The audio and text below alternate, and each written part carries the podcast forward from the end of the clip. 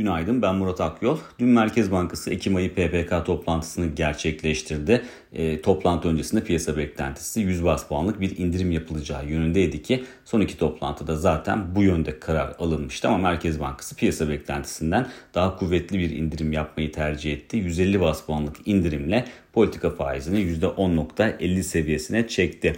E, karara gerekçe olarak da Merkez Bankası aslında bir önceki e, toplantıda da olduğu gibi sanayi üretiminde yakalanan ivmenin ve istihdamdaki artış trendinin sürdürülmesi açısından finansal koşulların destekleyici olmasını ana gerekçe olarak gösterdi.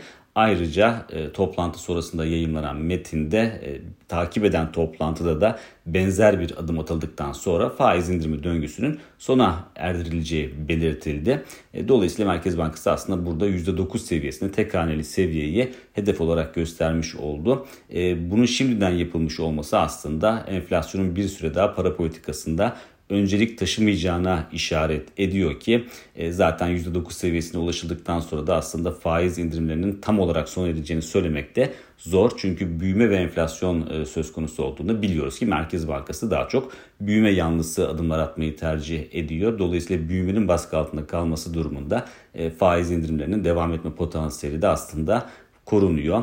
E, diğer taraftan e, enflasyonun henüz zirve yapmadığı bir ortamda faiz indirimlerinin devam etmesi ise doğal olarak TL açısından kırılganlık yaratan bir durum. Burada TL'yi korumak için de muhtemelen önümüzdeki dönemlerde ihtiyaç duyulması halinde makro ihtiyati tedbirlerin, yeni makro ihtiyati tedbirlerinde devreye alınması e, sürpriz olmayacaktır.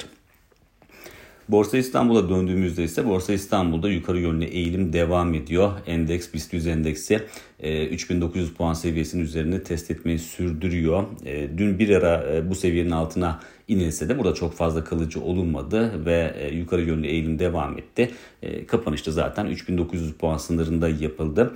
Teknik açıdan bakıldığında endeksin görünümünde çok anlamlı bir değişiklik görmüyoruz. Dolayısıyla yukarıda 4000 puan seviyesi en önemli hedef olarak kalmaya devam ediyor. E, temel açıdan baktığımızda da aslında faizlerin düşük seyrettiği, enflasyonun yüksek olduğu bir dönemde Borsa İstanbul hisse senetleri e, en iyi e, alternatif getiriyi sunmaya devam ediyor.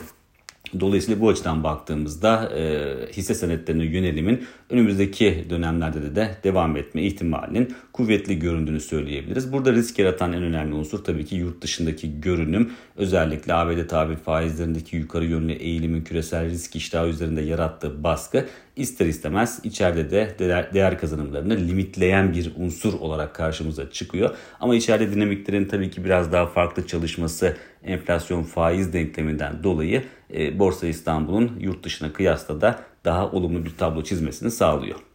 Bir sonraki podcast'te görüşmek üzere.